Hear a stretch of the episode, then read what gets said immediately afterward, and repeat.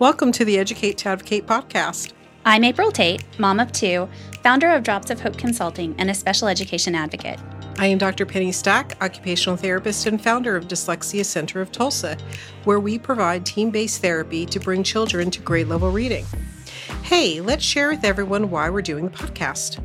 I'm here to connect with listeners so that we don't feel alone in the process of helping our children and I'm here to broaden awareness for providers that learning difficulties are not just about learning issues or needs, it's about a person's lived experience. Let's get into today's topic. Today we have with us Cassie Peck, occupational therapist and founder of Greenhouse Pediatric Therapy. And we are so excited to have you here. We Thank love you. you. Yay, hear the roar of the crowd. We are super excited. I'm we very are. glad to be here.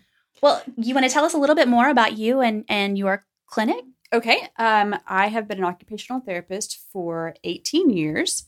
Um, and I had a vision of a pediatric experience for kiddos that was a little bit different from the norm. So, for the last five and a half years, we've had greenhouse pediatric therapy, and we focus on getting the kiddos regulated and working on their social emotional development. Um, whereas most occupational therapists in the clinic setting are looking a lot more at fine motor, um, we are looking at skills that develop uh, prior to that.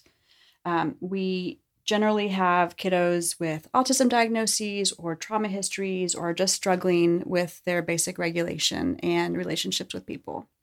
I keep hearing a word over and over, and I'm not quite sure what it means. And I'm an OT. So just because you're an OT doesn't mean it's always your area of expertise, right? Which is why we're super glad that you're here.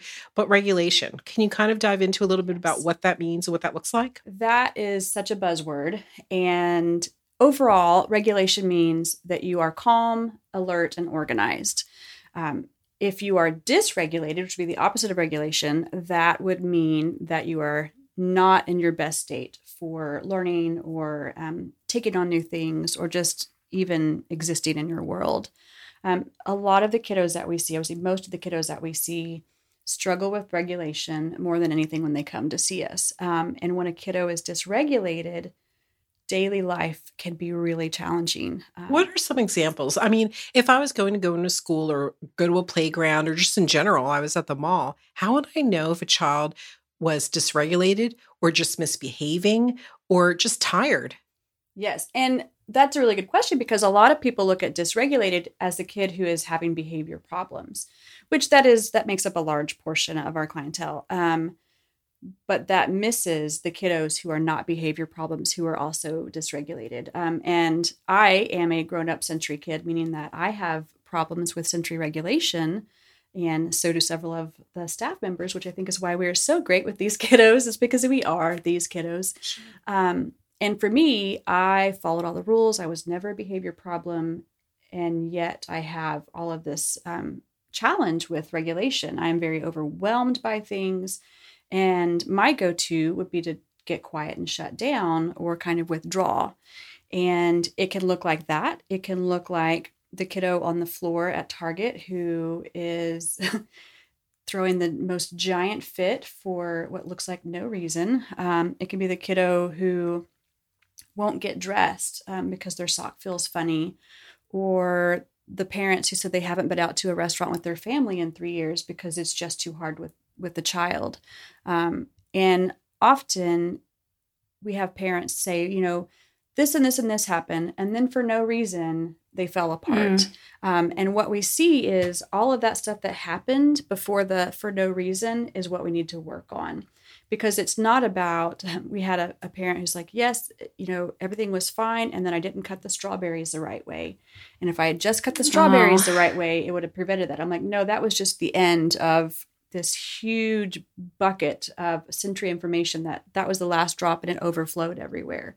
And so we talk a lot about ways to help kids get the input that they need or avoid the input that is um, challenging for them. Or maybe for the parent, identify those triggers earlier yes. so the bucket doesn't overflow, give breaks ahead of time, intervene ahead of time, yes. Like okay. And for some of our kiddos, we have to backtrack like 72 hours to find out where this is coming from because some kiddos like this was me you can hold it together for quite a long time and then you can't anymore you know on a prior podcast i think we talked about this april we talked about keeping a journal Yeah. So we talked about just kind of bringing up to speed, keeping a journal and writing down maybe the time of day, what was the behavior or characteristic that you saw, what were they doing, any notations, and keeping that log for about a week. So when you talk about going back 72 hours or so, would journals like this be helpful for parents Absolutely. to bring? Um, a lot of our parents would find that really hard to keep up with. There are some really cool apps they can just jot down notes in or say, you know, this was the mood of the kid at this time but we try to talk through that with parents a lot. Okay, so he was fine on Friday. He made it through the school week actually in pretty good shape. And then what happened this weekend? Like, well, not a whole lot. Like, we went to the trampoline park, which he loves. And then Sunday, we had a birthday party. And then Monday, he wouldn't go to school and was screaming the whole day. like, well, even if you love it, it can be dysregulated. And that's something that a lot of people don't see. The input is overwhelming, even if you really, really love it. Oh, I remember when I went to visit your clinic uh, just maybe a couple of months ago. And you had us on this swing where you rotated us and then kind of um, took a look at our eyes to see if they Uh-huh. were moving really fast. And one of the things I remember the therapist that was demonstrating it said to us that even though they look like they're enjoying themselves, if they are more wound up and their eyes are just moving super quick, that they are overstimulated. Yes, it messes with your brain, Okay. even if you don't think that it is. Um, and every every input that we get, whether it be touch or noise or a smell, um, whatever the input is, it is dumped in that bucket of input that we're processing. Some of our kiddos have a really big bucket and they need a lot of input to even feel okay. Some kiddos have a teeny tiny bucket and the tiniest piece of input is just kaboom. Um, and a lot of our kiddos, because their day is so hard for them all the time and they they don't have a body and brain that processes input well, their bucket is never full. So they wake up and start with their bucket almost all the way full.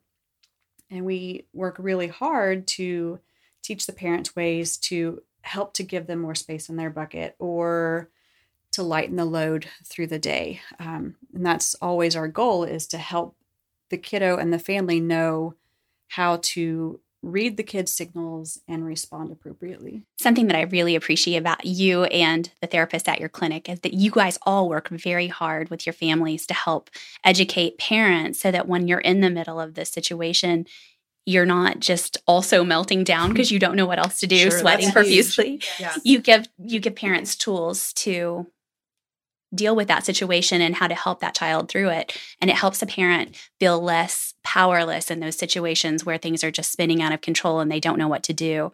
And I know that you really work hard to give your parents those tools and it's really it's made a big difference in my life. And that's not, again, that's not typical for an outpatient setting necessarily. I spent my first six years doing early intervention. So I was in families' homes working with babies, teaching the parents what to do over and over and over.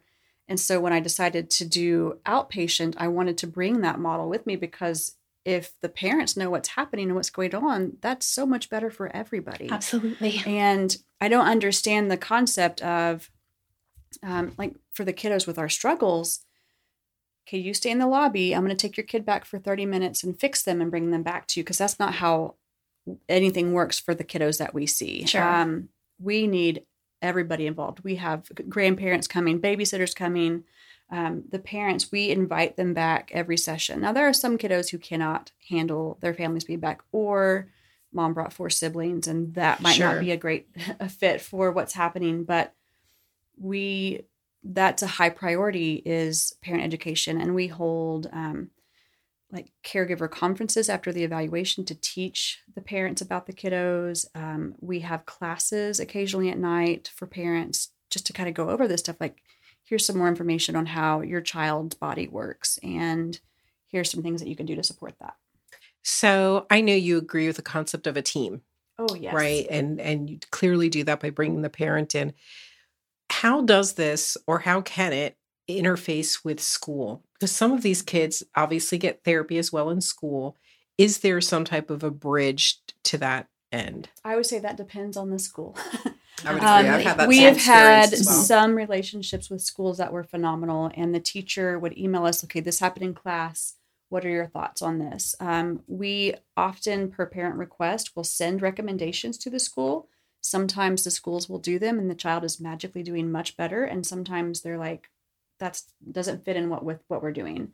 Uh, because we have a developmental approach and we are, you know, regulation before anything can happen, um, that can conflict with some of the behavioral models and the behavior plans in the schools where they say, if you're good for 10 days, then you get to do this. And we're like, they can't be good for 10 days because they're dysregulated. Or right? let me take your recess First, away because yes. you're not acting appropriately. And that is only punishing everybody. right. Everybody. Um, I think you know you bring up a, a good point, and and we've I know April and I have touched on this before, but when we think about therapy, we are very fortunate to be able to work with children in small settings, one on one, and then teachers they they do not have that opportunity.